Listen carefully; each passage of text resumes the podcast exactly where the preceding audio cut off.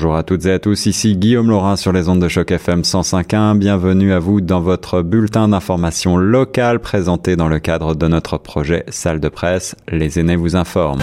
Commençons tout de suite avec le remaniement ministériel annoncé par la première ministre de l'Ontario Kathleen Wynne avec l'analyse de notre ami Xavier Lambert de cette modification du Conseil des ministres à quelques mois des nouvelles élections. Bon, tout d'abord, Guillaume, c'est un fait assez coutumier de, changer euh, le cabinet, les ministres en vue d'une élection. C'est pas c'est pas inhabituel. L'idée donc qu'il y a quand même trois euh, ministres de qui sont quand même été pas mal en évidence dans son présent gouvernement qui prennent leur retraite, disons qu'ils ne vont pas euh, postuler pour un nouveau mandat. Donc c'est Deb Matthews, surtout Liz Sandals qui était un ministre euh, important euh, dans son gouvernement et Brad Duguid. Donc ces trois euh, personnes importantes parmi les libéraux ne souhaitent pas postuler pour un nouveau mandat. Donc c'était le temps de présenter en fait la nouvelle équipe. Et puis le gouvernement, euh, le gouvernement de Kathleen Wynne étant euh, n'est pas vraiment élevé dans les sondages, ils sont même classés troisième dans les sondages après les conservateurs et les néo-démocrates. C'est un peu curieux parce que l'économie de la province de l'Ontario euh, ronronne, on va dire, marche relativement bien. Le chômage est assez bas comparé à d'autres juridictions. Alors pourquoi, ce serait peut-être ta prochaine question, pourquoi est-ce que ces libéraux ne sont pas populaires? Eh bien, je pense que on, on refait fait un petit peu la dernière élection qui s'était déroulée donc en février 2013 euh, où euh, Kathleen Wynne avait gagné un petit peu à la surprise générale. Le gouvernement McKenty à l'époque, les libéraux déjà au pouvoir étaient très impopulaires. Il y avait des scandales, notamment le scandale des centrales électriques, l'annulation du projet de centrale électrique. Euh, J'ai l'impression que c'est un petit peu euh, une, onde de choc, un petit peu du, euh, du de la dernière élection qui n'a pas vraiment résolu les problèmes qu'avaient les libéraux francophonie en Ontario avec l'annonce de la présidente de l'Assemblée de la francophonie de l'Ontario, Madame Caroline Jolin, d'un financement de 57 projets destinés à la francophonie en Ontario pour un montant de près de 3 millions de dollars dans le cadre du programme d'appui à la francophonie ontarienne, le PAFO, un programme créé l'an dernier pour favoriser les activités culturelles et communautaires à l'intention de la communauté francophone.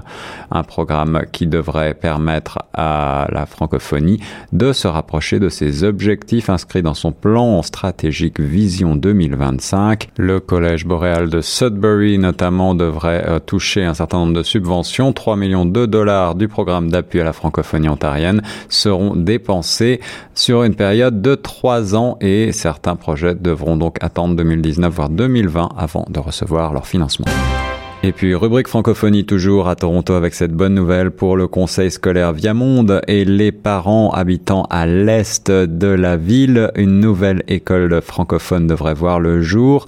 La rénovation de l'ancienne école anglaise Greenwood est donc sur les rails avec le financement à hauteur de 16 millions de dollars par le gouvernement provincial de cette rénovation et ce malgré les critiques de certains parents mobilisés contre ce projet Certains parents considèrent en effet que le projet de rénovation ne permettrait pas d'offrir aux élèves du secondaire une école équivalente à ce qui existe pour les anglophones dans le quartier. Le Conseil Viamonde se dit confiant pour la suite donnée au projet et reste à l'écoute des bonnes idées pour améliorer ce projet d'école de l'Est de Toronto.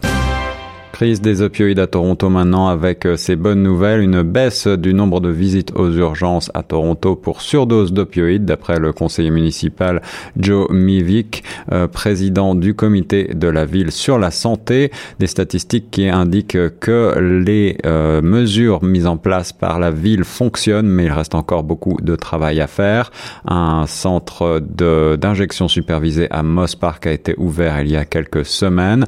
30 surdoses auraient pu être traité sur place grâce à un antidote, le naloxone, euh, distribué à hauteur de 2360 trousses depuis le début de la campagne.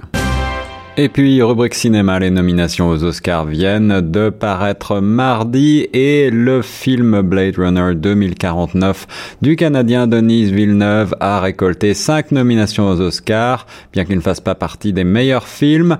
Euh, meilleure direction photo, meilleur décor, meilleur montage sonore, meilleur mixage sonore, meilleurs effets visuels. Le film acclamé par la critique qui n'a pas rencontré le succès escompté en salle peut euh, peut-être se placer pour les Oscars. D'autres Canadiens célèbres sont également en lice. L'acteur Christopher Plummer, notamment, qui a remplacé Kevin Spacey à la dernière minute dans Tout l'argent du monde. Dennis Gassner, nommé pour les décors de Blade Runner 2049 et le film d'animation The Breadwinner, inspiré du roman de l'écrivaine canadienne Deborah Ellis.